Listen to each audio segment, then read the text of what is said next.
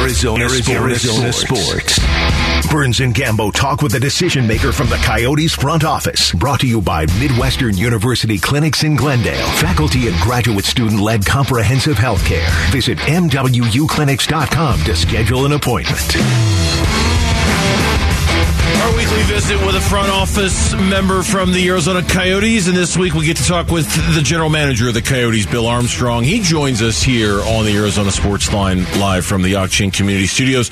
Coyotes lose last night to San Jose by a score of four to two. Bill, good afternoon. Happy New Year to you. It's the first time we've talked to you in 2023. Thanks for joining us as always. Good afternoon, guys. Great to talk to you guys again, and uh, yeah, happy New Year. Let, us we haven't had a chance to talk with you, but let's get your thoughts on the the World Juniors and just how special Dylan Guenther was in that gold medal game. Well, I mean, when you send your guys off, you, you tell them, "Hey, listen, you know, you're playing here with us with the Coyotes, and we want you to go to this tournament, and you got a chance to go away for a month and win a championship." And, you know, we want you in the pressure situations and we want you to lead your team down the road to win that championship. And he, he, he not only delivered on that, but, you know, he scored the game winning goal in overtime. He's one of their best players the entire tournament. So for us, it was just a, it's a huge win. Uh, I know it's given him a ton of confidence, and uh, it's something he'll never forget. That'll stay with him for a lifetime. And um, you know, Logan Cooley was uh, a second in tournament in the tournament in points. Um, he was, you know, he just was really, really good at creating offense, you know, against high level competition in that tournament. He was outstanding. So, um, you know, two really good signs uh, for for the Oats and uh, two great prospects. I, I, I, wanted to ask you this for a while, and now that he's playing, you know, he played so well. Obviously, you mentioned he had the game winning goal in overtime. He also scored the first goal. Then he assisted on Shane Wright's goal. They were up two nothing, and the Czechs came back. They tied it up, and then he won it in overtime. And yes, it gives him a lot of confidence. When you look back now, and you could say, okay, what was the signature moment to get this organization turned around? Do you think in a few years we may look back and say the trade that gave you the draft pick that got you Dylan Guenther? Could that be possible? Um, yeah, I mean, we, we had to move out two really good players at the time uh, to, to get Guenther and to kind of get out from under some contracts that, that were kind of weighing the organization, I should just say, in the salary wise down. Um, and we were able to do that and grab, you know, obviously we got Jack McBain out of that also and, and Dylan Guenther. So it was a win-win for our organization, and it gave us a lot of relief cap-wise.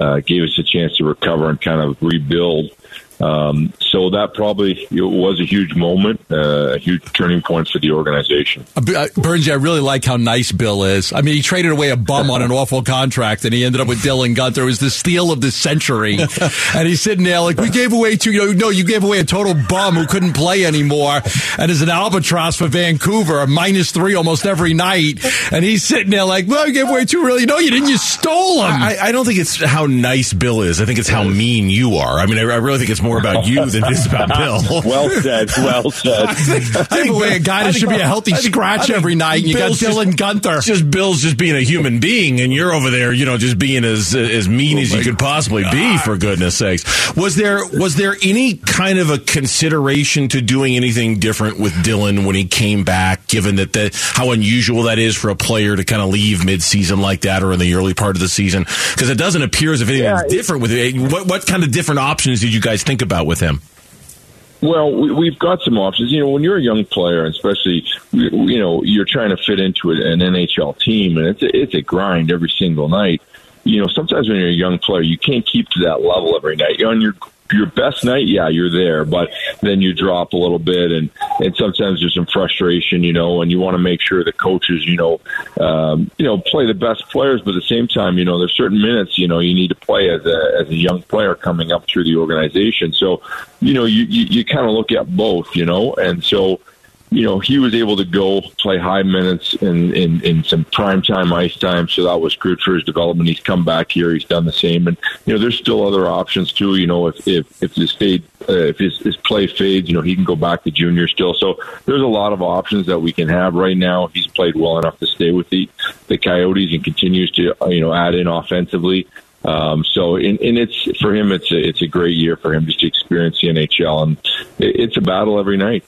Bill Armstrong, general manager of the Coyotes, our guest here on the Burns and Gambo show. I know he came back to the ice last night and he finished up that game. How's how's Chychrun doing? Is he feeling okay after last night? Yeah, he is. He's you know he's he's ready to go, and uh, he'll be in the lineup uh, again against Ottawa. He's been outstanding in the sense that he's just come in and he's played really really high level hockey for us.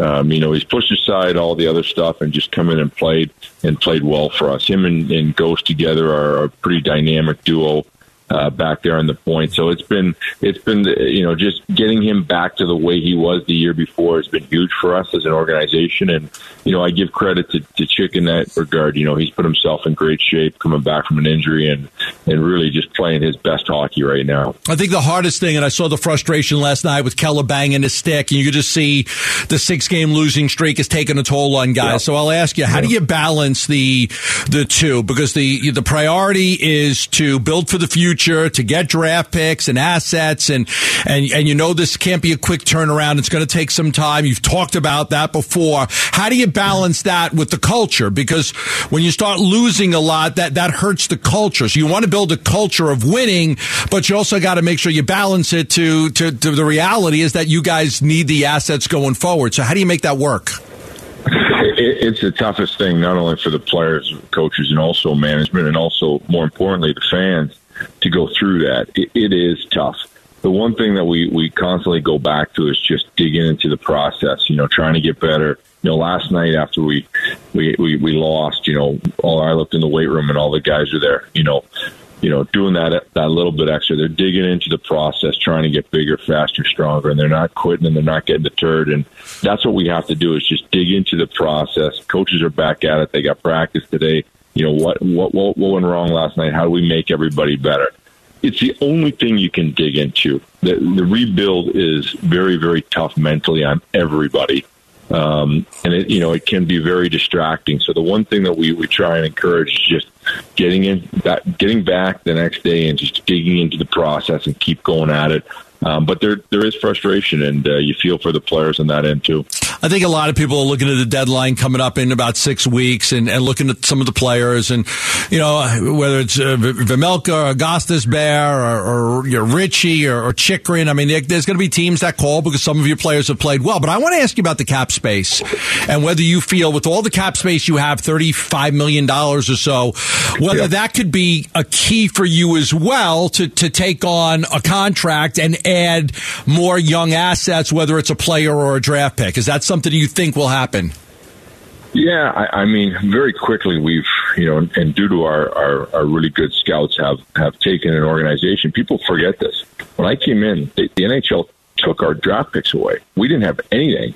We've quickly rebuilt this organization with a ton of draft picks um, through through the salary cap, mainly taking advantage of the COVID and the salary cap and just getting assets from people, getting bad contracts and flipping them for picks and, and then getting to the draft. There's no other way to do it. We have to use the salary cap to our advantage, whether that's at the deadline and we're taking on money, uh, 50% of somebody's contract and then moving the player back out. Whatever we can do to generate assets through this time of the rebuild, the more assets we have, the more darts we have at the board. And we sunk a lot of money as an organization into the scouts and into, you know, analytics and everything that we do and the background research that we do on these players. And this is all about assets. So if we can gain some more assets through the, through the cap and uh, any other way, uh, unloading players at the deadline, that, that's, that's, that's the business we're in right now. I've mentioned this about three or four times this week as the Cardinals are in search for new general manager. You'd be perfect if you could double dip the ability because make a bunch of trades, get the Cardinals a bunch of draft picks. I'm sure you could turn that team around very, very quickly in the in the NFL. So, you know, they need a guy like you.